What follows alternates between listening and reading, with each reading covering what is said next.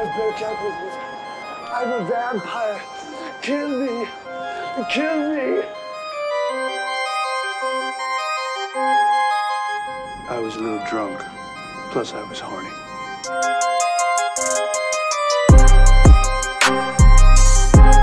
Am I getting through to you? Alpha! Well.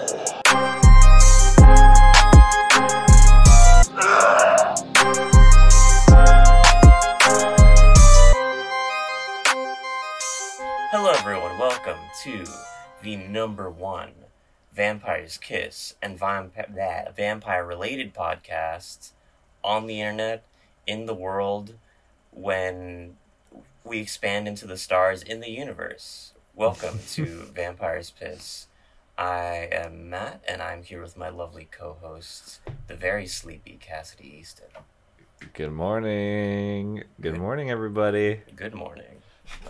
Matt, you're coming at me with such energy today, and I love it. Oh, yeah. You've got a million ideas. I do. I've come to terms with my ADD, you know.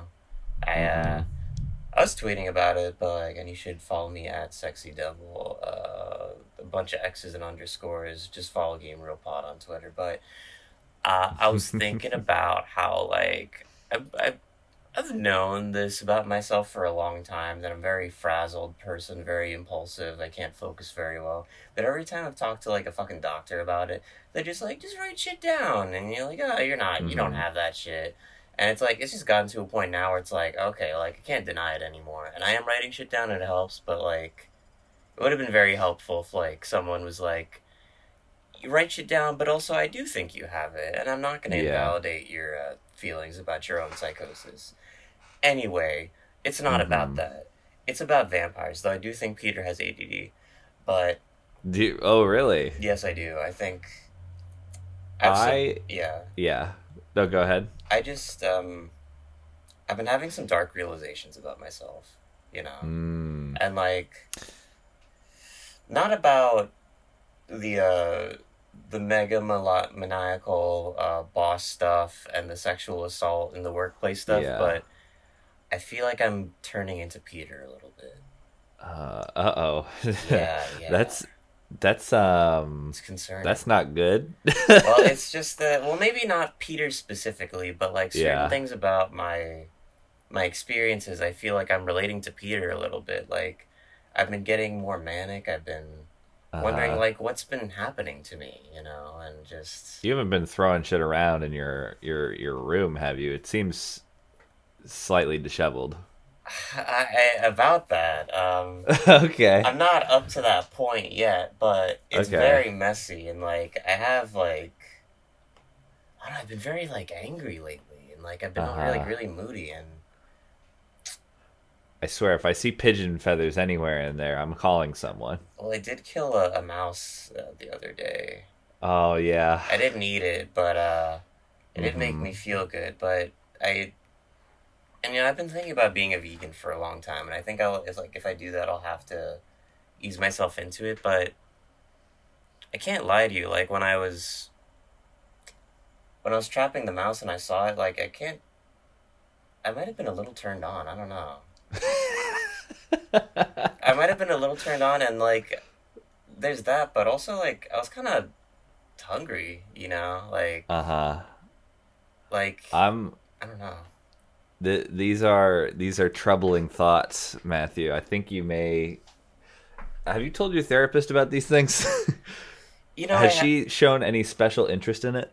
Well, I've explained it to her, but I feel like she just kind of gets confused. And, if I'm being honest, I think her whole profession is bogus. I don't think that she could really help. I see. I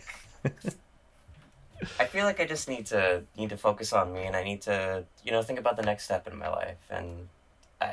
do you know what that is? What is that? Tell me. I think it's love, you know? I think I gotta find, gotta find my other half, you know? And she told me about this other girl that, she always sees before me, but it didn't really work out with that girl, I'll be honest. Oh, okay. Yeah. I was gonna ask, is she here right now? Is she here right now? Is she in the room with us right now? Maybe. But yeah, I don't know. I think I mean, we could talk about it more later, but like I feel like there's been like some weird life changes that I've been I've been relating to Peter about, and like, I mean, obviously I'm not gonna like kill anyone or do all the psycho shit he did, but I'd be lying if I didn't say that certain experiences in my life have been shockingly relevant to the movie. You know, we're gonna check back in on this, and put a pin in that. Yeah, I'm gonna have someone check in on you. Keep this up. I mean, if, not a therapist, because their professions are bogus. I'm telling you. Yeah. This is gonna be an energetic podcast, despite the hour. At least over here. I think it's gonna be an energetic podcast, like from now on. Mm-hmm. I think I've just like. Agreed. You've tapped into some real creative stuff. Oh yeah, absolutely. And it's rubbing off on me. That's good. But that's the point. This it wasn't last night. It was the night before last that I watched the movie. Yeah. I did a special watch. And I didn't consult you. But you need to do this. Okay. Was it reverse? You need to do this. I think it's going to. It's not the reverse watch. Okay. No. I think it's going to fuel you so creatively. You need to watch American Psycho at the same time as you watch Vampire's Kiss. Awesome. I did it. It worked. It worked, didn't it? It fucking, dude. Maybe it's just. I don't know if it's. These two movies are like the same. This. Yes, they're like synchronized. Yeah. They're like intertwined. The stories of Patrick Bateman and the story of Peter Lowe are like, they're not like exactly the same, but they complement each other. That's true. And there's a lot of themes going on. I mean, they're very similar people. They like definitely went to college together. We're gonna talk about that in a future episode. I was thinking about that the entire time. Yeah. You saying this stuff like. Your like headcanon fan fiction stuff, right. Like it was ringing true to me. Absolutely. I believe it with my whole heart now. Well, watching it with that in mind, it like and just imagining these two movies are happening at the same time. Yeah, but just in different parts of New York City. Right. They could be like buildings across the street from each other. Honestly, they could be. I mean, they're not because like Patrick Bateman's whole shit is like. Much nicer than whatever Peter has going on. That's true. But I mean, New York is like full of like income disparity, where it's like you have like the big office, and then you have like the true. They might be in like literally the same building. It's just that Patrick is like higher up than Peter is. He's on like the 16th floor. And... But on that note, I did plan on writing a Patrick Peter fan fiction, but albeit, you know when like you like look up an idea you had and like someone already did it, like it's kind of disappointing, but wait, don't tell me. What's the it's a little interesting. What's the name of the author of American Psycho? Bret Easton Ellis. So I've been doing some research on Bret Easton Ellis, and he was actually a big fan of Vampire's Kiss. Okay. Yeah. And before he even finished the the first draft of it, I found this really old copy, and it's like this speculative like fan fiction of just like them talking to Peter and Patrick talking to each other in college. So I think like, and this is like very secret stuff. Like we might get in trouble for this. He might try to sue us, but FBI, stop listening. Yeah, but I've been really paranoid about those guys. I'm not gonna lie, but I think. Maybe not next episode, but one of the future episodes, like, I want to bring it to you, and, like, but I don't want... I don't want you to read it beforehand, because it's, like, just, like, me reading it with, like, fresh eyes. Like, it was really, like... Like, I wish I read it. It was I wish I read it to you, like, as I first saw it, but I want, like, us to have fresh reactions to it. So do you want to be Peter, or do you want to be Patrick? I'll be... I'll be Peter. Okay. Who do you like more? I like Patrick more. I really like Peter, but I know him already. Right. But I think Patrick is a more charismatic individual. Yeah. Despite the fact that he is totally empty inside and feels nothing. Absolutely. I mean, because Patrick is essentially a successful Peter. Like, Peter is similarly trying to manipulate people and stuff, but he's just, like... He's just a little too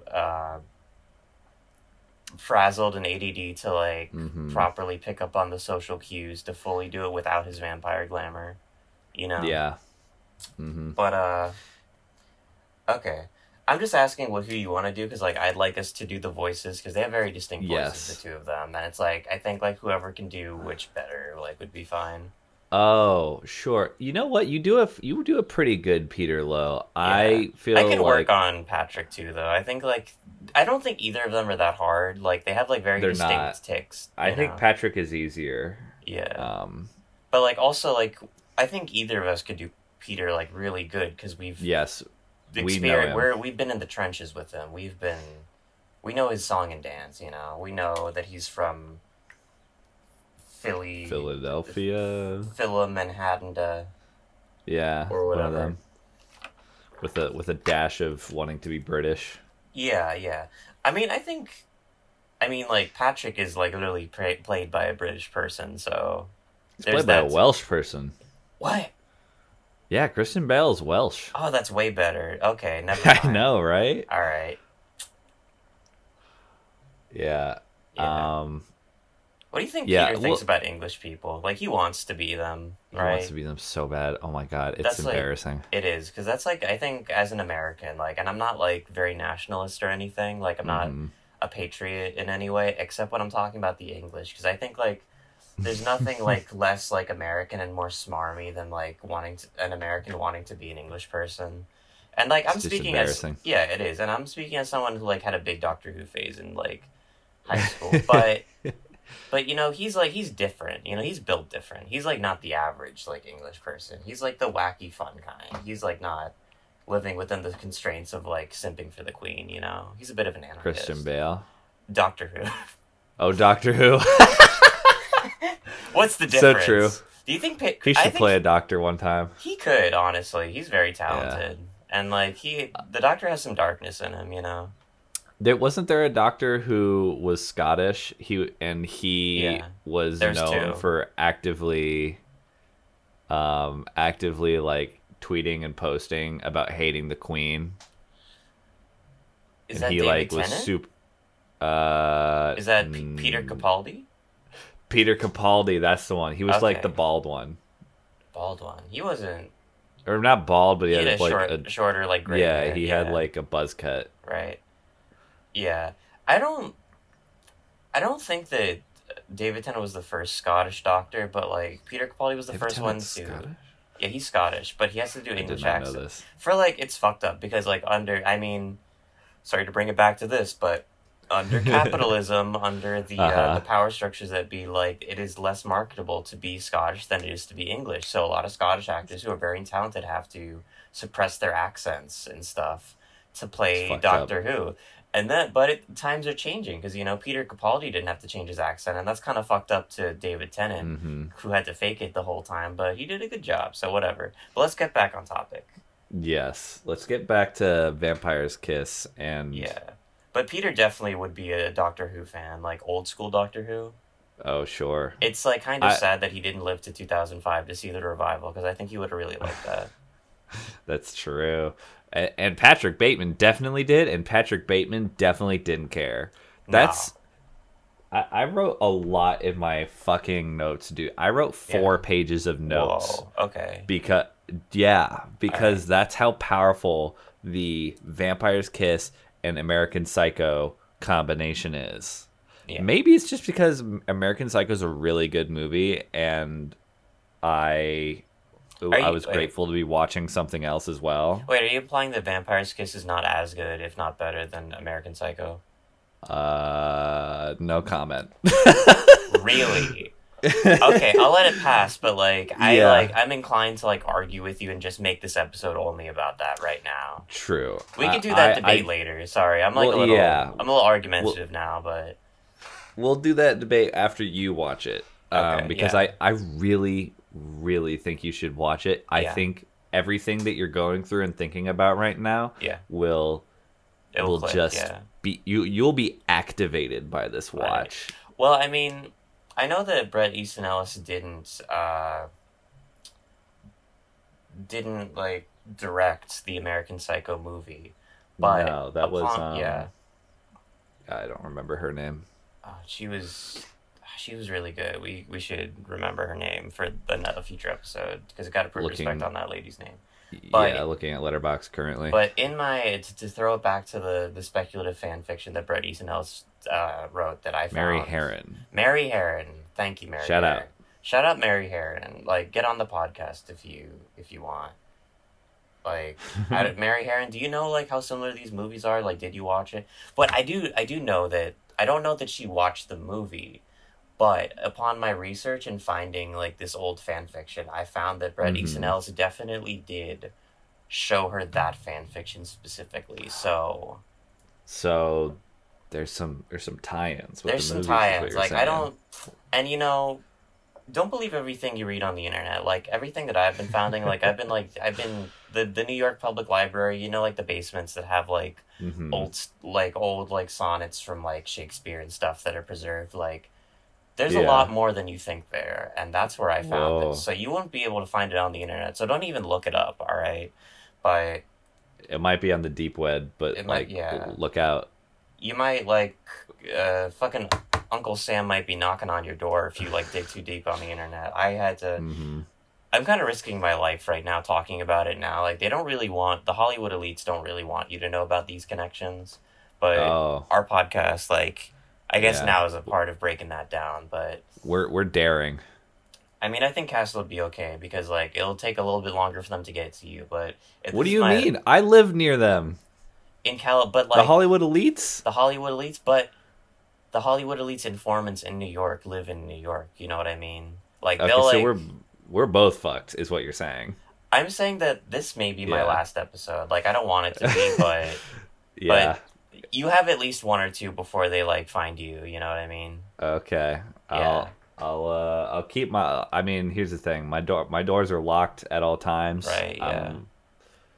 I'm 90% aware. Yeah. But you gotta think in the immortal words of Kurt Cobain. Just because you're paranoid, don't mean they're not after you. You know. So true. So true. Very true. Very woke man. Mm-hmm. Maybe he found that shit. You know, because there was a lot of stuff working up against him. I'm writing him into this comic that I'm not going to talk about it now, but. Yes, big things coming from Matt. Yeah. In the future. A lot of listen to the plugs. How low can a punk get? Dropping at some point in the next few years.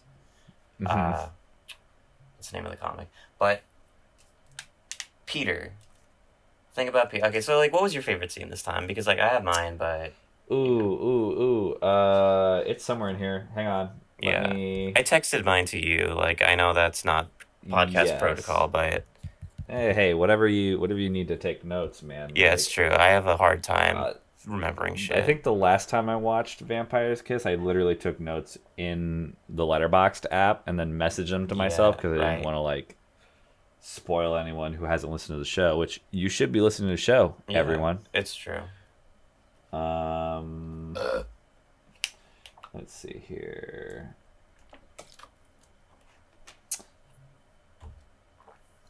Okay,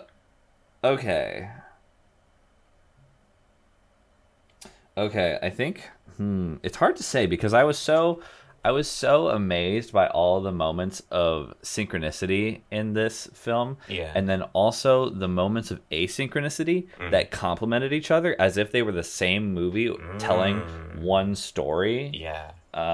We should make this an art installation. Just go to the MoMA and just be can you play these two next to each other? And then, we'll have our synopsis. Legitimately. I think everybody. Okay, so, yeah. Okay, so unironically, and Peter doesn't appreciate modern art, but I think what we're talking about, and in terms of, and what I, and I'm gonna talk about this on my YouTube shit too. Follow me in the future at MK Stoker. I'm trying to not change my government, but go by something else because we've already established that the elites are after me, but yes. But I think, like, these connections to stuff like that, because, like, initially, like, I don't think that I think people are a little close-minded into, like, entertaining the idea that American Psycho and Vampire's Kiss are very similar, and they have very similar thematic stuff. But they do. Yeah. They do, and there's a lot to be gained from that. And I think that, like, if the MoMA played them next to each other, and you watched it all the way through, you would see what we're seeing, because there's a lot of interesting stuff going on.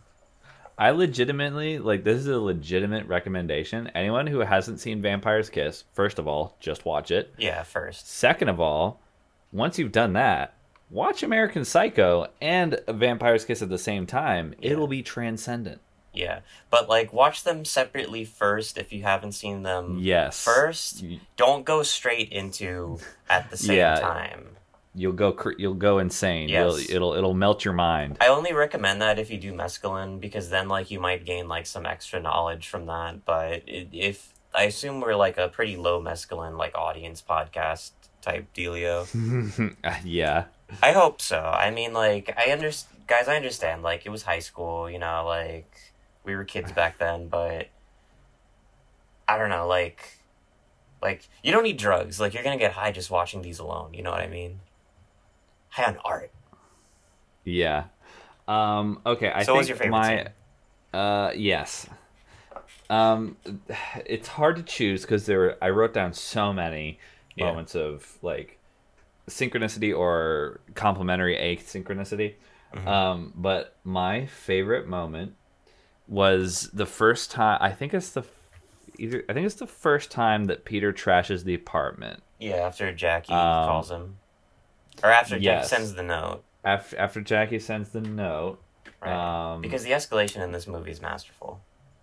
Yes.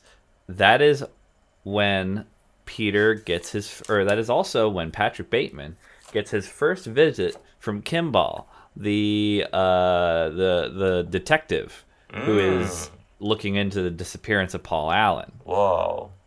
Yeah. And so while that scene is playing out... You know, Patrick Bateman is playing it super cool, kind of, like, you know, giving good answers to all of Kimball's questions. They, you know, in that scene, masterfully done. They shot that scene, like, a bunch of times, and they had Willem Dafoe give a different performance every time. Yeah. Ones where he totally believed Patrick, some where he didn't believe Patrick, some that were just off the wall, and they edited them all together so that you didn't really know how Kimball felt about Patrick. So...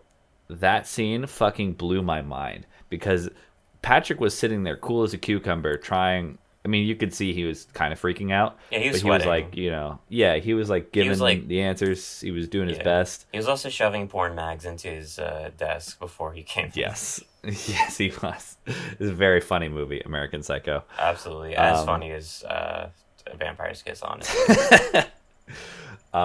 But he... You know, well, while that's going on, then Peter's, you know, trashing his apartment, totally flipping out. And it's, it just felt like these two scenes were married. They were, like, melting together, and it was the trashing of the apartment felt like Patrick's inner voice, you know. Yeah, it felt like that's what he was going through in his mind, as Kimball was there asking him all these questions that, like, Patrick was struggling to answer, you know. Mm-hmm. Absolutely. I mean, they're, like, as unhinged as each other, you know. Like, yes, Patrick absolutely. Well, I mean, Patrick more because he has murdered more people, but, like, who knows, like, how much more Peter would if he wasn't, like, so suicidal. Yeah, I also came away from this watch to thinking that Patrick Bateman is 100% more vampire than Peter Lowe ever will be. And the saddest part of it all is Peter Lowe wants to be a vampire so bad. Patrick Bateman couldn't care less. No. I mean... And it's so sad. I mean, his like, Patrick's vampirism is just the reality of, like, how he is, you know? Like, he wants to... They similarly, like, want to create this, like, idea of, like, the alpha male, you know? Yeah. But Patrick is just so much more calculated than that, but, like, he can't deny, like, his, like, animalistic urges of just, like, being a American Psycho. Mm-hmm. Despite being Welsh. He also, he also straight up just says he wants to fit in. He doesn't try any superficial bullshit like Peter is. He's not being super. I mean, he's being superficial, but he's like, he literally just says it straight up to his fiance when she's like, "Why don't you just quit that job? You hate that job." And he just turns to her and he's like, "I want to fit in." Yeah. And he puts his headphones back on and continues, you know, quietly going insane. There's similarly, like, I mean, you don't really see Peter listening to music casually, but I think you could assume that they're both, like, not audiophiles, but just music fans, you know? Mm-hmm. I think the conversation... Go on. Okay, I have a point going, because, like, I think that, like, Patrick obviously does like music, and he does listen to it to fit in, but I think he, like, one of the few, like, genuine things about him is, like, his feelings about this music. Like, he, like, goes out of his way to just explain his, like, rate your music hot takes that just he didn't have access to. Yeah. And Peter was a club kid. Like, he, like, knows all the spots with, like, the banging music, you know? Like, he feels the music when he enters, like, the last time before he kills that girl. So, like, I think they could have met at a club. I think they could have partied together in college. And I have these... Yeah. Go ahead. No, I was going to say, I believed that with my whole soul watching this watch. Yes, absolutely. Like these two knew each other. And they're very different now. And they're separate. And it's, like, very breakup feeling. Yeah, but they... essentially, like, come from, like, a similar background, I think you can assume. Oh, absolutely. It's just that, like, they're... I mean, Patrick's, like, more of, like... I don't know if sociopath is. Like, I don't understand his psychology as much as... because I'm not an American Psycho. Yeah. But, like, Peter, like, very obviously has depression and, like, is suicidal and, like, is anxious and, like... Yeah. I don't know. He has, like, a lot of things about him that I think ground him, like, at his psychology... You know what I mean? He's very human. Patrick Bateman is, like, kind of a shark. Right. But I think there are people like Patrick out there, you know what I mean? Which I think is, like, the scary thing about it. I think that's the thesis of Bret Easton Ellis' novel. Yeah, that's the thesis of the stuff that I'm making, too, if I'm being honest. But nice. They'll be more likable people than Patrick Bateman, I think. Patrick Bateman? I mean, like, not... I guess, like, as entertaining, but, like, less completely morally reprehensible. Yeah, sure. I'll talk about it later. It's not relevant here. Less comments on Wall Street and more comments on something else. Yeah, it's more about, like, the music industry and society and capitalism and shit. But whenever we do this, like, I'm very frantically describing the quickest thing that I could eat to bring. So, like, right now, I have these two... pastries that I got from Brooklyn. And are those coffee cakes? This one's like a this is relevant, I promise. I'm not just like trying to make the audience hungry, but this is like a blueberry like banana loaf, and this one is a walnut coconut raisin loaf. Oh damn, those both sound so good. They are, and like I'm looking at them now, and I didn't like mean this, but I'm looking at them and they really remind me of like Peter and Patrick. Like, they're very similar in shape and texture and, like, radiation, but I think the blueberry loaf, like, is, like, a lot more, like, simple on its surface and, like, less complicated in, like, its inner textures and stuff. Mm-hmm. And, like, you eat it and, like, you don't really think about it that much afterwards, you know what I mean? Like, even though there is, like, a lot of complexities going on as there is any pastry, like... I think you could watch Vampire's Kiss and take Peter and just, like, enjoy it as a romp. But I think, like, with the walnut coconut stuff, there's a lot more complicated textures, like, going into each other. And, like, it was probably more expensive. And American Psycho absolutely was probably more expensive than Vampire's Kiss. But, like, even after you eat it, I think you think about the idiosyncrasies of this, like, the combinations of the textures and stuff a little bit more. But they are very similar, like, in color. They're both white men. In background, they both came from bakeries and are probably nepotism babies. And I think, like... Yes. Patrick definitely is. Yeah. Because, like, I think, like, initially, like, we all do love, like, a good banana blueberry loaf. But I think there's, like, a certain a false artisanal kind of, like, veneer to... the coconut walnut one that I think American Psycho has over Vampire's Kiss, but I really don't see like either as like inherently like higher art than the other one, despite one having a lot more acclaim and flash, you know. Yeah. Which is why I'm going to debate you as to why even if I don't like fully believe it, I'm going to debate you on why our show, our movie that we're like gunning for is better than American Psycho. I also think that, I mean, I think we've talked about this before, but I fully believe that that bad movies are just as valuable as good movies. I think that there's not enough trash nowadays.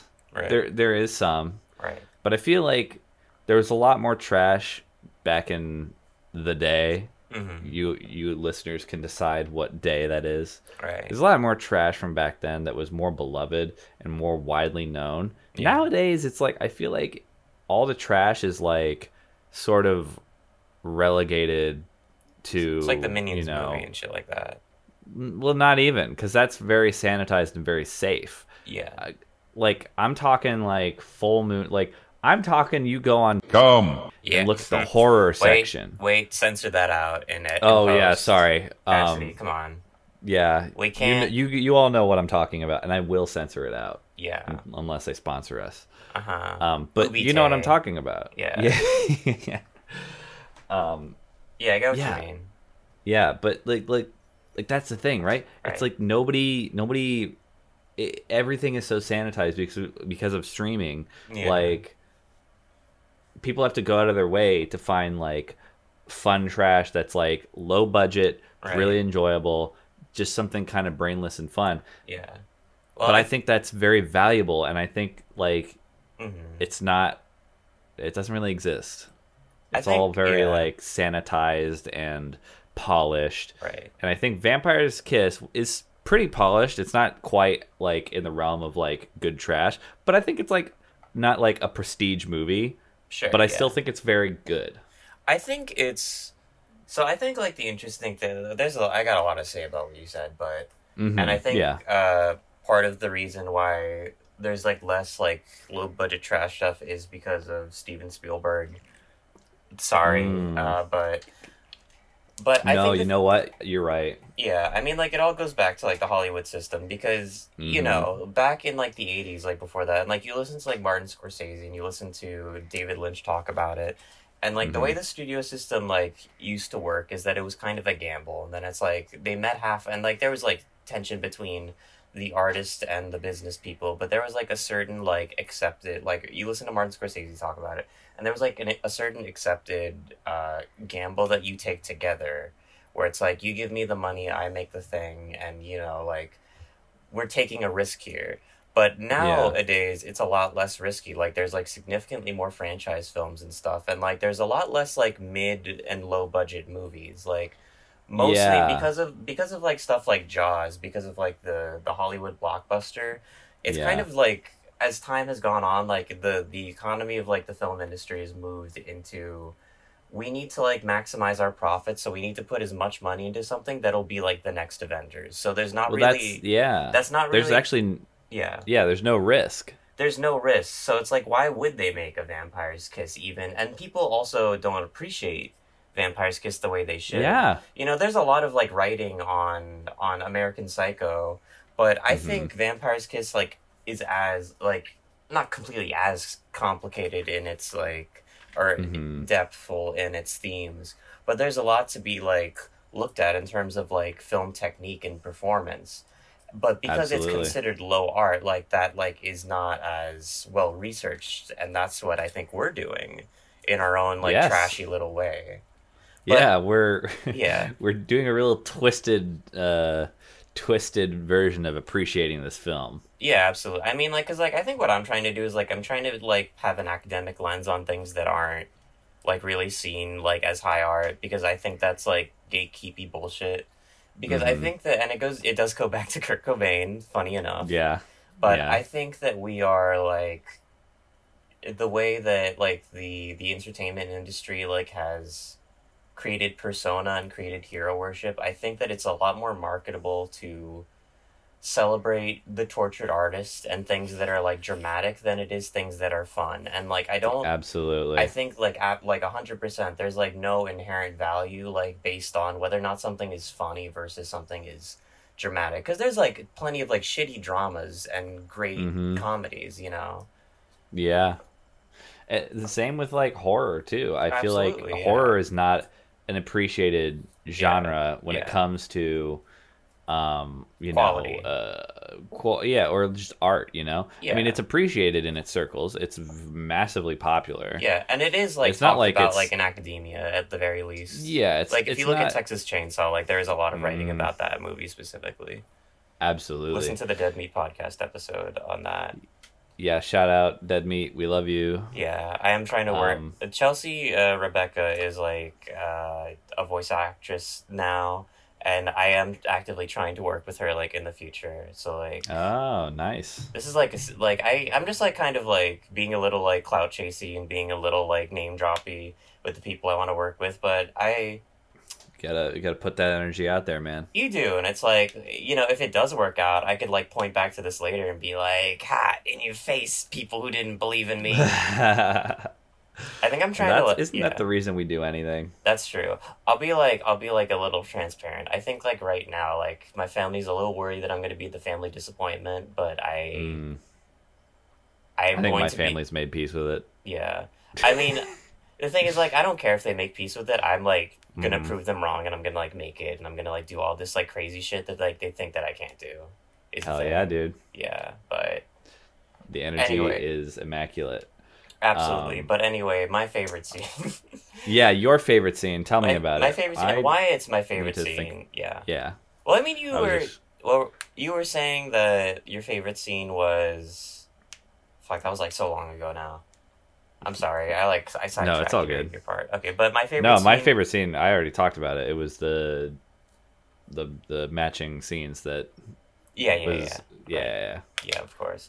Is there before we like move on from that, was there any points, and we're probably going to talk about this more when I watch it, but yes, we will. Was there any scenes in which, because like there's only one scene where you see Peter's yuppie coworkers who are his contemporaries like in the board. Is there ever a scene where like you see that and it syncs up to Patrick's yuppie like coworkers? Because there are a few like boardroom scenes in that, like much more than in Vampire's Kiss, but I feel like if it ever syncs up, like there's a lot to be gained from that, you know.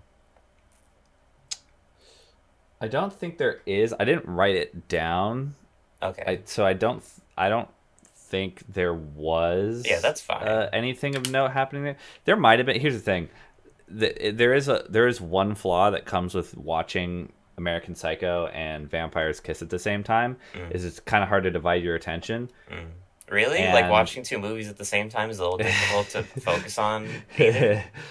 But also, American Psycho is a really good movie, and we haven't watched it 15 times. Yeah. So I also sometimes found myself just watching American Psycho. I mean, I think like Vampire's Kiss would grab my attention because then, like, you know, something would happen in the audio, right, and I would like turn back and look, oh, what's going on here? Or I would remember like, oh, something's happening, and I look over and see what's happening at this moment. And I might have missed it. Yeah. But I don't think there was anything that happened during the boardroom scene.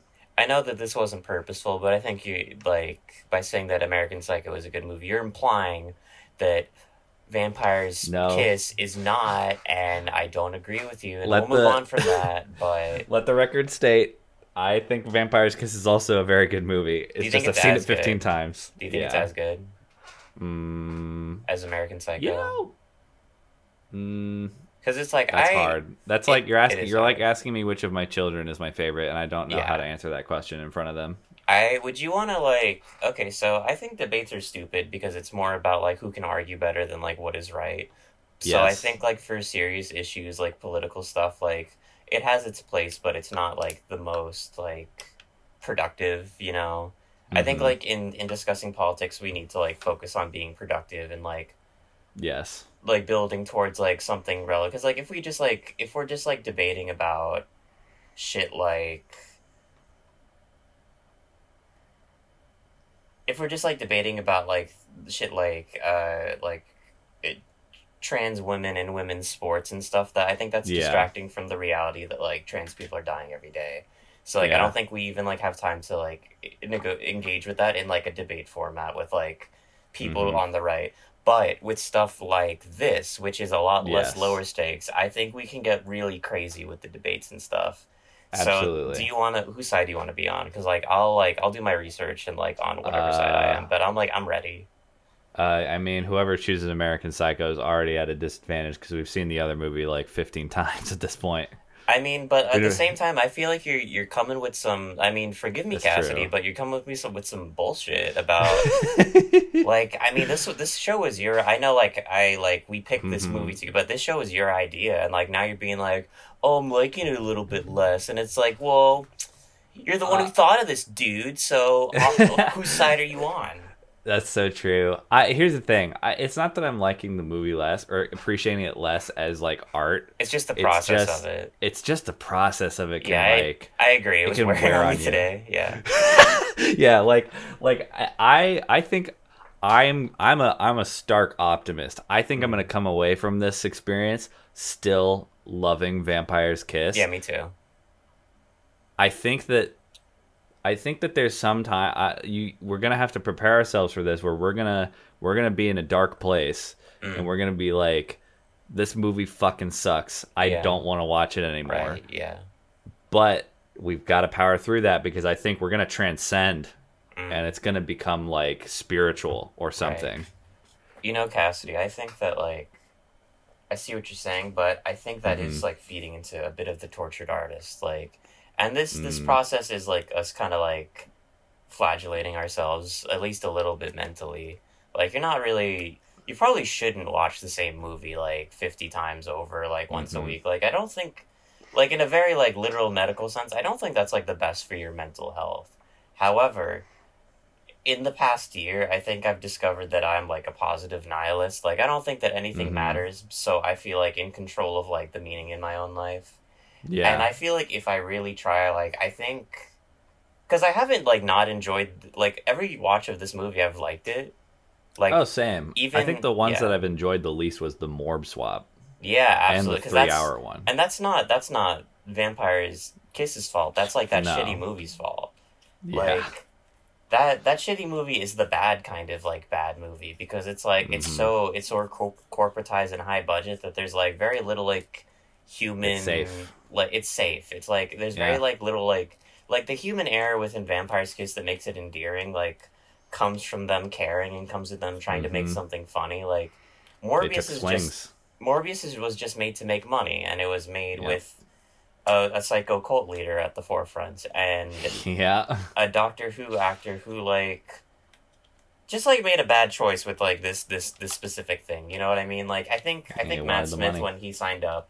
He was just like, oh, I'm going to be in a Marvel movie. That's smashing, you know, wonderful, you know. But it's like, no, this isn't a Marvel. This is a Sony movie. And he's like, oh, bugger, fuck, shite, you know.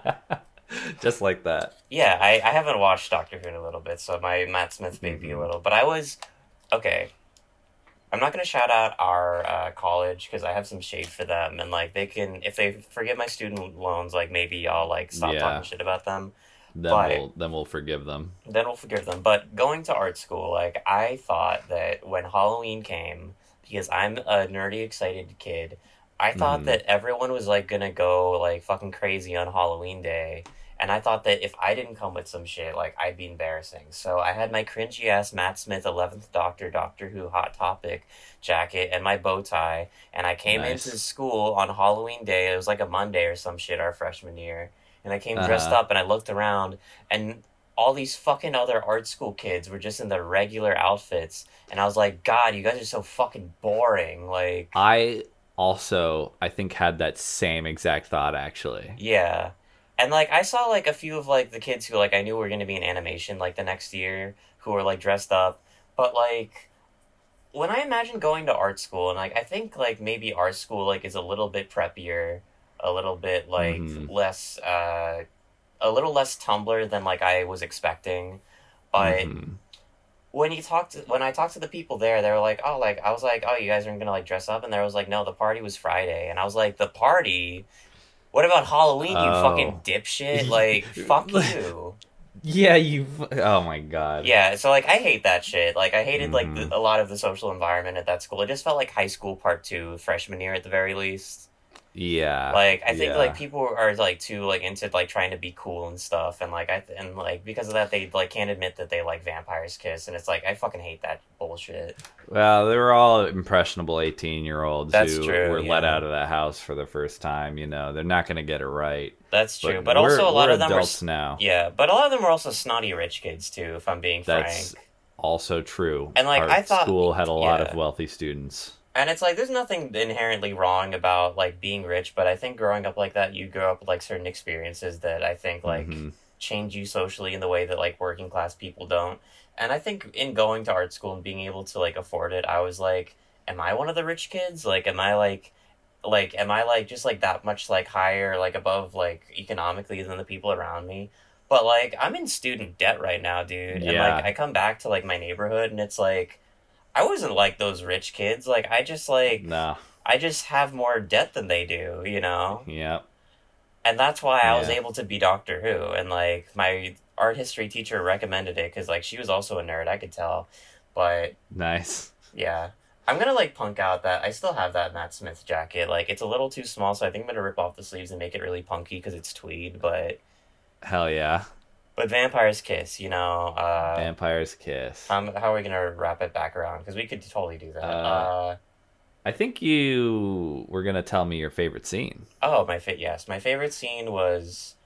well, it wasn't even my favorite scene. It was specifically like this... It was your standout for this watch. It was a standout moment, specifically. Because, like, it was my favorite scene, and then, like, the alphabet scene started again, and I'm like, God damn, this really is my favorite fucking scene every single fucking time. That's like the eclipse of the movie.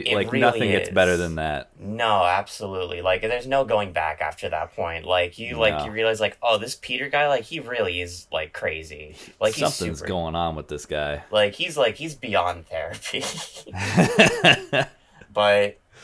But before that, when he was like, you know, he's pissed off at Alva and he chases her into the bathroom. It's not like, and I mean, that whole sequence is very well done. But like specifically the Alva.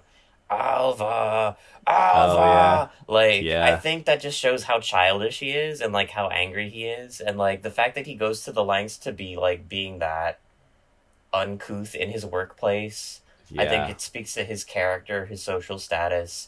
And the fact that he jumps and his theatricality, because he like literally jumps onto her desk and chases her into the women's bathroom. Like, it really makes you think, you know, that's like as dramatic as anything that Patrick Bateman does. Yeah, I'm trying to remember, and maybe I'm just drawing parallels in my mind.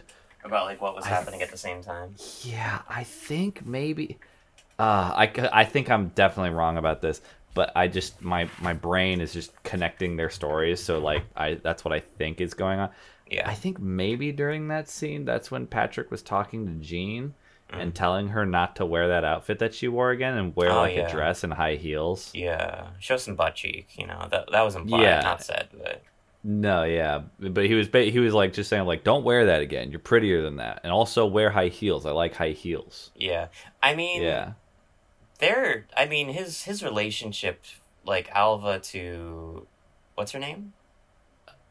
Jean. Jean, yes. Yeah. It's been a little while, but I mean their relationships to their. I mean, like obviously, like it's like a workplace, like boss secretary relationship, but I mean in the way that I think both the American Psycho, admittedly, like better and more pointed in its social commentary about this, but. Yeah. In dealing with the themes of, like, abusive, like, men, like, towards, like, women of lower status in the workplace, like, I think they're very similar in that way, for sure. Very similar. Patrick is a lot nicer to Jean than... Yeah. And, you know, Which is crazy, because he's less nice to everyone else. Yeah, like, he's certainly more of a murderer than Peter is. Peter has, like, one body count, and then he was like, I can't handle it anymore. The guilt, he, like, you know? Yeah, it fully melts down. Yeah, like, Patrick would, like, happily, like, kill a million other people, like, and just keep doing it. But, and going back to Dead Meat, like, watching Chelsea's breakdown, which is one of my favorite kill counts. I think it's, like... It's a good one. I mean, I think the kill count, like, from the very beginning has been good, but I think the more that they've added, like, research and, like, talked about the themes and stuff. Agreed. And, like, behind-the-scenes stuff. That's where I actually learned that thing about Willem Dafoe was from that video. Yeah, totally. And, like, I learned, like, a ton of shit from, like, the podcast, too. And I think... I really hope that Chelsea, like, does more kill counts, because I think it adds a lot. Mm-hmm. And, like, also just, like, doing it all by yourself is, like, a lot. Mm-hmm. And, you know... her being, like, a woman, like, adds, like, an extra perspective to be talking about this feminist movie about misogynists and stuff. Yeah. But, what was I saying? Like, I was relating to, like, her talking about...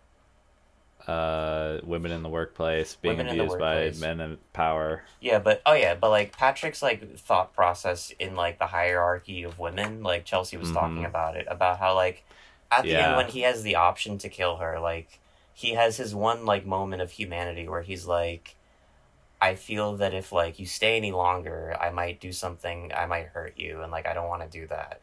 And you think about, like, it's confusing because it's like he's killed so many people at this point. It's like, why would he do that? When, like, he with literally, all these... like, yeah, there's, like, literally a head in the fridge as he's having the scene with her of a different woman. Of a different woman. But, like, the thing is that, like, that woman, you know, and I'm not saying that, like, their social status matters, because, like, everyone's, like, equal in that sense, but in the mind of Patrick Bateman and his hierarchy of society, a prostitute will, like, always be of less value than someone like Jean, who is a little bit, like, higher economically, like, at least, like, you have a function to me, like, you were my secretary, you know what I mean? Someone who has a job, because he even has that whole monologue with the homeless guy that he killed, who's like, you need to get a job. Yeah, like, there is, like, he has... I mean, he's not just, like, mindlessly killing people. Like, he has a philosophy and a thought process. And, like... a Wall Street thought process. And, like, when I say it makes sense, like, I'm not saying, like, it makes sense in, like, that you should live your life in that, but, like, it makes sense for someone like him to think that way. Yeah. Like, it's, like, it's very specific and very, like... cohesive... Not coherent? Coherent, yeah, it is. It's, like... he could, like, I mean, Patrick, if he was a real person, like, he would write a manifesto, and, like, incels could make, like, you know, like, a whole, like, religion based on it, you know what I mean? Like, the problems that lead Patrick, like, Wall Street yuppies to kill prostitutes and murder homeless people, but not kill their secretary, like, I think very directly, like, relates to the structures that patriarchy establishes, like, within society about, like, women's, like, roles. Because, like... Jean, like, she has, like, higher status than, like, a prostitute, but she's still working a subservient role, which, like, works within patriarchy. But, like, a prostitute, like, is a little, like, more gray with that. So, like, in the eyes of, like, someone who's grown up with that and, like, is rich and, like, values people, like, less because of, like, their social status, like, it makes sense that, like, it's, like, less bad to kill a hooker than to kill your secretary, you know? Yeah. But a little dark we're going, but these are dark movies, you know, at the same time. I mean, like, they're fun, they're very funny, but... yeah, I think Vampire's Kiss is markedly funnier than American Psycho, and I don't think American Psycho's trying to be funny too often, but it is. I disagree with you. I think that... American... oh, really? When I watch, because, like, when I watched it, I didn't really know, like, I know that there's funny bits, but I thought it was just, like, edgy people, like, taking, like, serious stuff and just making it funny. But upon watching it, like, I expected it to be a lot more horror, but I think when you take it into account, like, it's a lot more, like, of a dark comedy than it is a horror movie. Oh, sure, yeah. Like, there's a lot of horror stuff, but... I think it's trying to be funny and, like, pointed about its social commentary more than it's trying to scare you. But it's that dark humor that is scary because it's a reflection of, like, a really seedy part of our society. Yeah. Also the business card scene is just timeless. Yeah, it's hilarious. I mean, like, there's, like... okay, like, not to turn this into the American Psycho podcast, but... I think, like, even within, like, the film language of, like, how it depicts murder... I think American Psycho is not, like, it's more responsible than, like, your average Tarantino movie or your average, like, Game of Thrones. Like, even if, like, there is, like, sexual assault in American Psycho, like, they will cut it to the next day and they will, like, imply it. Like, when they show... it's not gratuitous. It's not gratuitous, but and the times that it is gratuitous, like, you think about his victims, like, you think it's like, okay, so, like, it's, like, you start with, I think the first one is that homeless person, then you move on to, like, the prostitutes, the sex workers, and then Paul Allen, of course, and then you look at, the, like, the random cops and people on the street who are just, like, faceless and, like, arguably, like, he may have not even killed those people, like, it may, like... Yeah, that might have all been just a... In his mind. Psychotic break. Yeah, which is like an interpretation you could take the entire movie in. But happens at the same time as Peter goes to the club and bites that girl. Yeah. Absolutely. That's, I mean, like... And... Fucking, I hate you, but you've done it again, Bruce Campbell, you fucking piece of shit. Bruce Campbell? Yeah, like, I think, I mean, like, movies are structured in a certain way because of, you know... Uh-huh. I mean, like, in screenwriting, you learned about the hero's journey and stuff, right? Sure. Wait, what does Bruce Campbell have to do with that? I think that, I mean, like, the way that, like, most Hollywood movies are, like, in a 3-act structure, you know? Like, obviously there's, like, different things, but it makes sense that, like, purely in a structural sense, it makes sense that, like, you put these, like, certain, like, plot points here, and so it makes sense that certain things, like, sync up, you know what I mean? Yes. Anyway... So, Bruce Campbell. I'm sorry. Why is that Bruce Campbell's fault, though? Well, because, like, we're taught, like, screenwriting, like, 101 to, like, believe in the hero's journey and stuff. And I think, like, it's making, like... I think these two are, like, good stuff that do follow a 3-act structure, probably. But I think that, like, only focusing... Like, thinking that that's the only way is, like, very negative. Do you watch Maggie Mayfish at all? No, but I see where you're coming from. Hang on. I must ask... Are you talking about Bruce Campbell from The Evil Dead? Oh, no. Joseph Campbell. Wait, what's his name? Joseph Campbell. Okay. Wait, yeah. Yeah, because I was fully on board with what you were saying, but you said Bruce Campbell, and I'm like, no, what does he do? Did he write? I didn't think he wrote. I'm sure he writes, but... I'm sure, but... No, I mean, Bruce Campbell, like, is the opposite of... What is his name? Mm-hmm. What's the Hero's Journeys guy's name? Is it Joseph Campbell? Like... I don't give a shit. You know, I think that might be it. I don't know. I think it's Campbell is like definitely his last name, but the guy who wrote the hero's journey, like the monomyth, that guy. If the audience like hasn't seen Maggie Mayfish's video essay on that, very good, and like it's been something that's been on my mind for a long time. But she talks about how.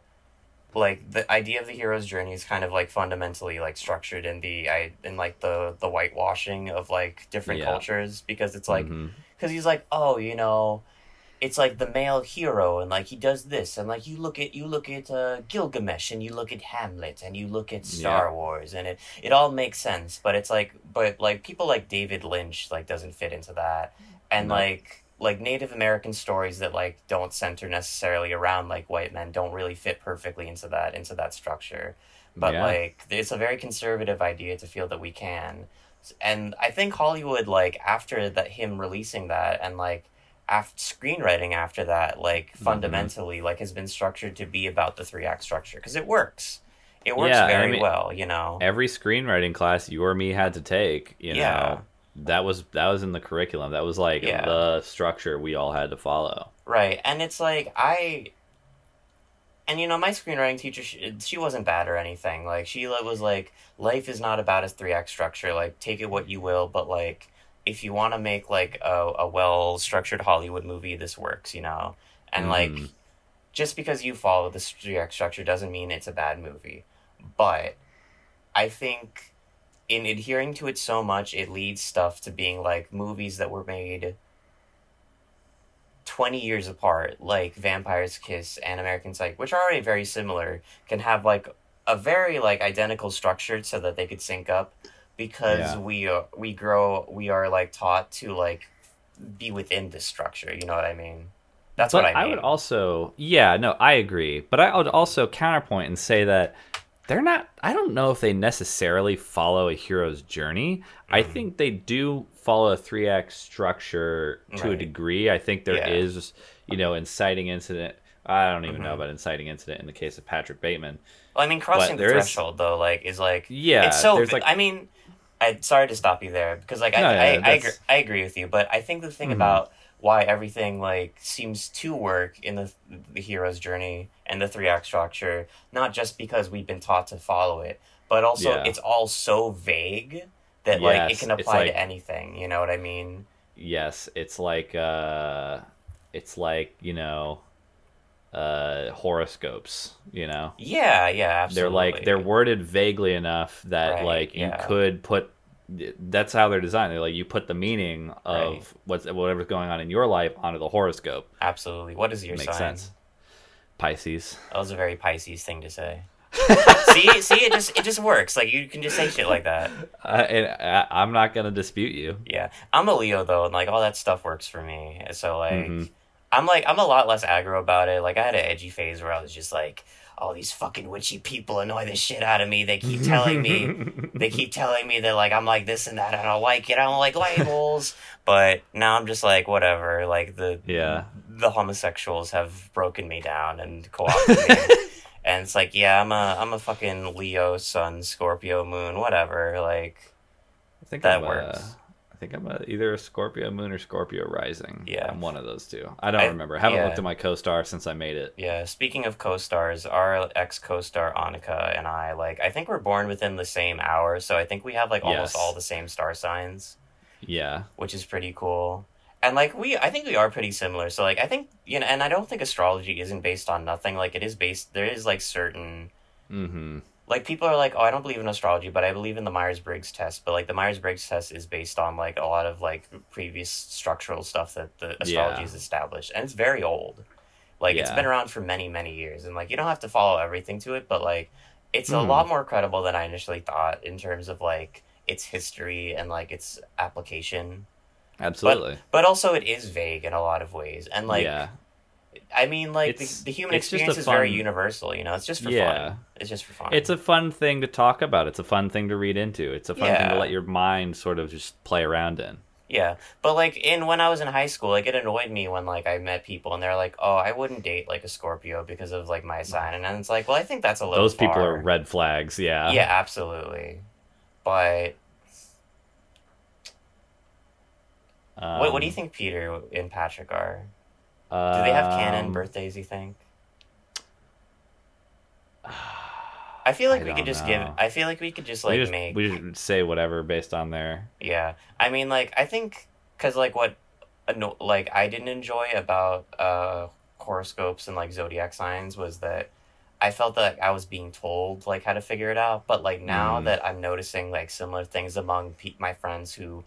Like, I know a lot of Leos, I know a lot of Scorpios, and I know a lot of, like, Sagittariuses, and I see, like, the similarities between them. Yeah. That, like, are very distinct, and it's like, okay, there's a little bit more to this.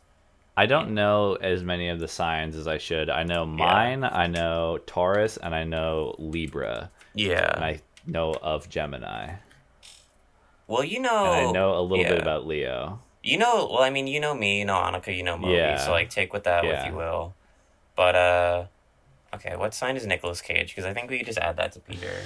Peter, star sign. Yeah. I'm just, if like my like edgy like stupid like fucking anarcho-libertarian atheist like teenage version of me saw me fucking podcasting about Nicolas Cage's star sign in a movie, I feel like he'd be so disgusted with me. But, you know, that's character development. That's, you know, like, I'm better off for it. You may be cringe, but you are free. That's true. You know, because I was cringe back then, but I was, like, repressing it, you know? Yeah. And that's not good. We've always been cringe, but now we're at peace with it, you know? Yeah, that's why Peter, like, killed himself in the end, because, like, he couldn't embrace his cringe. He absolutely couldn't, yeah. And he just, like, bottled it up until, like, he couldn't hold it back anymore, and he just had to go on this, like, psychotic vampire fantasy this whole time. Yeah. Anyway, I think I kind of am turning into a vampire, though, like, in a lot of ways. Yeah, I noticed all your blinds are closed. Yeah, I like staying up until 4 a.m. and then going to bed when the sun rises, and I've been more irritable, and, like, I actually have been getting tanner now, but it's, like, but also, like, the sun has been, like, it's been 90 degrees in New York, like, every single day for the past 2 weeks, so, like, I've just been avoiding the sun because it's, like, it just, like, it's not good for you, you know? But... Well... We'll talk about that more later. Yeah, on the next episode. Sure to let me know. Yeah, if you're getting hungry for blood, we'll call someone. We'll call someone about that one. I might just want to meet you in person. Oh, okay. I won't read into that. Yeah. Do you have any recommendations? Recommendations. I have one. If you don't have any, let me think about it for a little bit, and then I'll get back to you. Sure. While you're thinking about that, I will come at you hot with one. I watched last week. I went to a video store like a dirty hipster, and I rented some movies. And one of those movies that I watched, I really enjoyed it. One of those movies was called Lord of Illusions. It's a Clive Barker movie about this it's about this cult of magicians that are trying to resurrect this one magician who is super powerful, and it's kind of about this dirtbag detective played by Scott Bakula who is investigating Bakula. This. Yeah. His name is Bakula? Yeah, his name's Bakula. Wow. Yeah. And he's in a... Damn. Yeah. That's awesome. He's in a lot of stuff. It's about him, and he's investigating these disappearances and murders of these people. Or no, he's investigating this one thing in LA, but then he stumbles upon this evil wizards plot, and it's a really fun movie. Mm-hmm. And it's kind of hilarious because it's he is very much follows the beats of a detective movie, an 80s and 70s detective movie, but then occasionally an evil wizard will show up and cast a spell at him. Uh-huh. And so then it's this dirt, this detective with a revolver being what the fuck, a wizard, and then not knowing what to do about that. That's really fun. Wait, what is this called? It's called Lord of Illusions by Clive Barker. It's it's very good. I think I need to read and watch more Clive Barker, because I think the supernatural kind of surreal horror that I'm going for is probably you should watch Nightbreed. Nightbreed is also very good. Okay, Lord Clive of Barker and Nightbreed, right? Yes, Clive Barker puts a lot of allegories for stuff in his movies. Yeah. Nightbreed is absolutely an allegory for gay bars being raided by police. Right. That's great. I think as a side note, and I have my recommendations, but I think the reason why people don't take horror as seriously is because I think people are a little too literal in their media interpretations. Yes. And I think it's getting worse because of the internet. Oh, it's because of 100% worse. I think it's also getting worse because of how Marvel movies are consumed and analyzed. Yeah, I think it's rotted people's brains to think everything should be connected and explained. Yeah, I think in the micro and the macro sense, the problem with media, the public's wider media literacy, because Martin Scorsese's talked about it. The public isn't really media literate as they used to be, just because of. Mm-hmm. I mean, we are in some ways because of the internet, but it's different because we have shit like CinemaSins and nitpicky YouTube videos, and we also have the Disney Corporation actively homogenizing art, trying to, they're not all bad. There are good artists who work at Disney, but the Disney Corporation profits from undemocratizing the movie and media industry as a whole.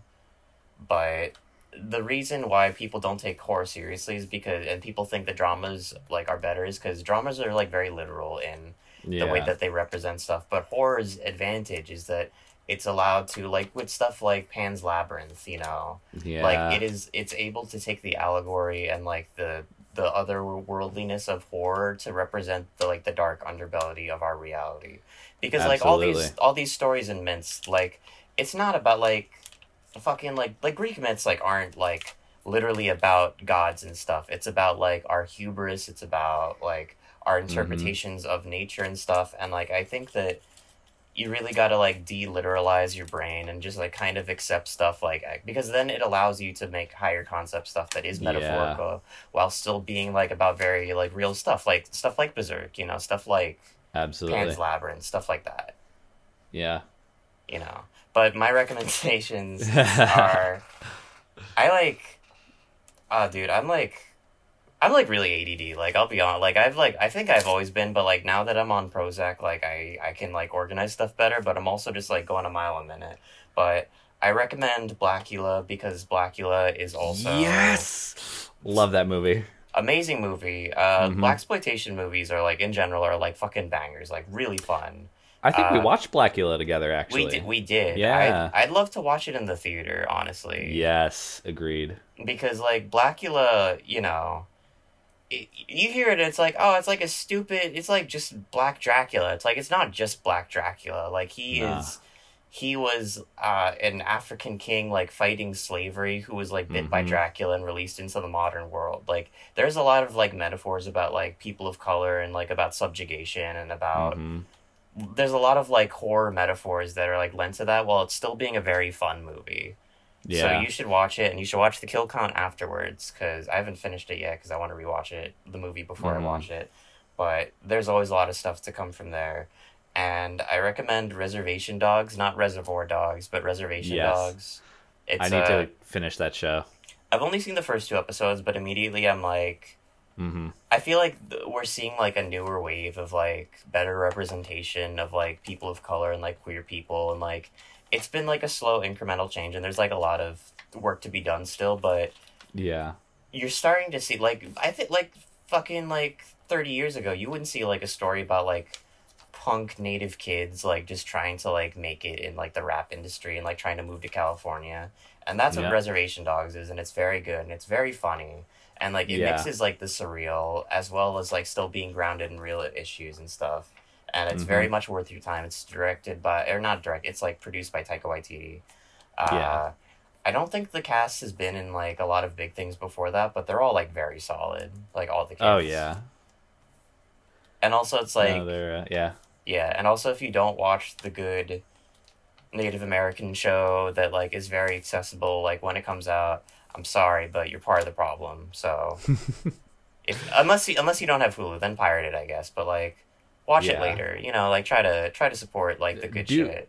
Yeah, do watch this. Buy it on Blu-ray. Buy it on, because it's like they're gonna make like 50 more seasons of Young Sheldon, and you're gonna be like, you, the audience member, are gonna be like, oh God, why don't they make stuff besides Young Sheldon? But you didn't watch Reservation Dogs, so it's like you part of the problem, dude. Views. You gotta vote with your views. Like you gotta vote with your views and vote with your dollars. Like. You can't, like, take the, you know, I mean, if it gets canceled and you don't watch it, it's not your fault, but, like, I think, like, actively, like, trying to, like, well, what little, like, I can do and, like, what little I can, like, and also, like, I think you're, by not enjoying, like, the more diverse parts of art, like, you're limiting your own perspectives, and you're just, like, you're missing out, like, it's, like, a disservice to yourself, like, I think that, like, it's a great way to expand the mind and the. It's but also like it's fun, you know, like apart from like the serious stuff, like it's hard to find good shit, you know what I mean? Like because there's a million Young Sheldons out there, and like that's all you see on the fucking like MTA, you know? Yeah. They're not like there's some stuff for like Reservation Dogs and stuff, but it's hard to find stuff like that generally, but. We are living in times where that's more accessible than ever, and like you got to get on that. Get on that, folks. You heard it first. I'm trying to do that with my shit too, also. Oh yeah, absolutely. So very self-interested. You got to be these days. Before we get into plugs, I am just gonna say this because it was a thought I had and I didn't get to put it anywhere. Yeah. But I've been watching Riverdale. And there was a character named Brett Weston Wallace for like a whole season. Whoa! What did he do? He was a preppy rich kid. He like masterminded Jughead like getting killed. Okay. So Riverdale is just like good, right? It's just like bad good stuff. Yes. You know what? As someone who is in season 5 right now, I'm gonna say yes. Okay. Riverdale's good. All I'm going to talk about Riverdale. I cannot get into this, or I will talk for like 20 more minutes, and I have to go to work. So right. we gotta wrap this up. We can talk about Riverdale in like a separate podcast, maybe. Yes, I agree. A Riverdale cast. I haven't started it. You want to start a podcast where, like, I watch, like, one episode, like, a few episodes, and then we talk about it, like, afterwards? Sure. Because I have fresh eyes and stuff. Yes. Yes, I do. Okay, so, yeah, we should wrap up. So, like, what do you want to play? You know, follow me on Twitter. I'm at Cassadoodles, spelled how it sounds. You know, I'm still working on that D&D slasher adventure. I'm still doing this and that. I write sometimes. Nothing really going on with me yet. Yeah. Also, you know, follow our podcast Twitter at Game Real Pod. That's about it. That's all I got. What you got for us, Matt? So I'm in, like, development phase right now. I don't know if I told the pod before this, but I think you did. I lost my job. I'm unemployed. I'm not on the streets. I'm doing okay. I'm going to apply for unemployment today, but I'm going to, and all at the same time, it's going to sound like a lot, but, like, it all relates to each other, but I am starting a YouTube channel where I'm going to put, like, whatever I want, but also, like, a lot of, like, video essay, media analysis stuff, like what we do here, and that'll be MK Stoker on YouTube. Nice. I'm working on a comic with Moby. Like, I just started the production notebook, and we're very early in, but, like, in the next few years, like, that'll definitely come out, and that'll be called How Low Can a Punk Get? I don't know where I'm going to put that. Like, my sister keeps telling me, like, put it on Webtoons, but, like, I want, like, full creative control, like, in it, so, like, I don't really want to have to rely on, like, the obtuse media structures like that, who, like, might, like, sense, because, like, it's going to be, like, a lot of shit, and, like, I don't want to be censored with, like, what kind of I can depict and all that stuff, and, like, I don't care about, like, commerciality, because I don't think, like, you get, like, good shit out of that. I'm making clothes. I found, like, a bunch of people that, like, are gonna ask to help me do that and help me sew and stuff. Nice. But that'll be a Depop and I guess an Etsy and, like, maybe, like, a Shopify, and that'll be called Dead by Delicious. Nice. Dead by Delicious. Yeah. I love that. It'll be like Dead, comma, by Delicious. You know. Nice. Nice. I am not to. Like, I'm a little arrogant, but, like, I am delicious, you know? Like, I think... You are delicious. I mean, like, I can... Yeah, thank you.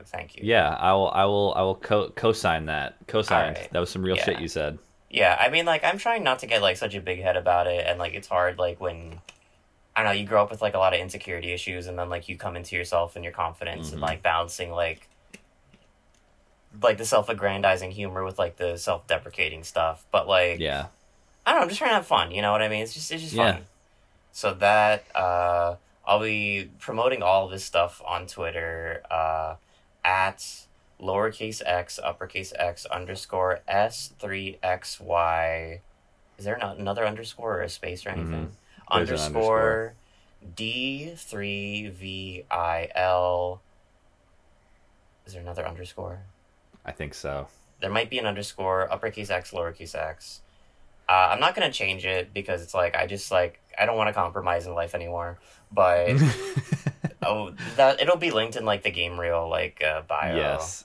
But yeah, actually I should update our site. I haven't updated our site in a while, but I think I'm going to update it with, like, all this stuff. Yeah. I think, like, I'll help you with that stuff too, but, like, I'm just like, my room's you should have the login. Yeah. It's been a while, but, like, we'll figure it out, but we'll play around. So I'll be promoting all that stuff on Twitter, so if you want to see what I'm at, like, that's the best place for me to promote my stuff.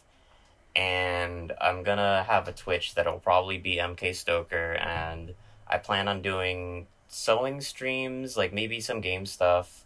I'll probably be playing music. I was thinking about DJing stuff and figuring out how to do that. Yes, you know what? I'm gonna shout out a Twitch streamer right now, just that you might like. Look up Dial Jess. She is very cool. She is a DJ. Yeah, for sure. I'll look that up.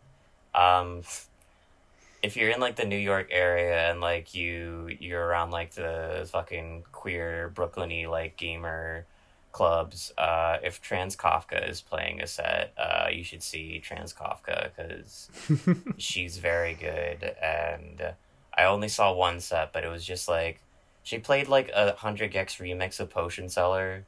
Like, oh my god. And, like, that's my niche, you know what I mean? That's good. That's really good. Yeah, so see that shit. That's also a recommendation, but... Yeah, we're back into the recommendations again. Yeah, but basically, like, you know, Cassidy has his D&D stuff. Follow us both on Twitter. Cassidy will be helping me with, like, the YouTube stuff, like, when the time comes, but... Keep your eyes out. Yeah, but there'll be the YouTube stuff, the Twitch stuff, the clothes stuff that you could buy on Depop and Etsy, and... Oh, yeah, the comic, and also I'm starting a musical project called Shockadelica. I met my producer. He's, like, a friend of mine from middle school, but we're seeing each other next week, so we're probably gonna start demoing stuff. So that'll come with... I don't know, like, how long that'll take, but, like, there'll be, like, bits and pieces being, like, teased, like, for the next year. Yeah. Yeah. Oh, yeah. And also, this fucking podcast, because I think we are doing a very good job with this shit. We're doing big things. Like, in terms of recommendations, like, show this shit to your friends, you know what I mean? Like, don't gatekeep. Mm-hmm. Like, nothing's about, like, you shouldn't gatekeep anything, you know? Please don't gatekeep us. Please. We can't afford that. Yeah, we also have a lot of student debt, so it's like, that's really fucked up of you for you to fucking gatekeep us, you piece of shit. Like, but also, really, thank you for listening, those of you who are. Yeah. I'm talking to you, John. Stop gatekeeping us. I'll send this to my friend John later. Yeah, but, me too. I mean, when I say John, I mean, like, the royal John, like the John, like the universal, like, silly guy who I think is our demographic. Like, talking to you, share this shit. Because it's going to get better, like, after this also. Yes, and maybe shorter, because we've been talking for an hour and 20 minutes now. Yeah, this is the longest episode. This is for sure the longest episode, but we had a lot to say. Absolutely. And a lot to plug, which... Yeah. Yeah. It was all relevant, too, also. Oh, yeah, absolutely. Like, we got on tangents, but, like, it relates to the themes of, like, Vampire's Kiss, absolutely. That's what this show's all about, baby, but I gotta go to work. Oh, yeah. So... Fucking sell out. I know, you know, I'm shackled to money still, unfortunately. You should be making content, you fucking internet monkey. Like, go back to your computer, monkey. Type on your keyboard, monkey. Ooh ah ah, ooh ah ah. You know. I'll get right back to it. I promise. I just have to do this 8-hour shift real quick. Yeah. Have a banana also. Yes, it's very important source of potassium. Absolutely. Anyway, I've been Cassidy. Bye bye y'all. I've been Matt. I'm gonna go by Mateo soon. Like, you can still call me Matt, like everyone. Like, it doesn't really matter, but, you know, that's what M stands for. Nice. Bye-bye. Bye. So long.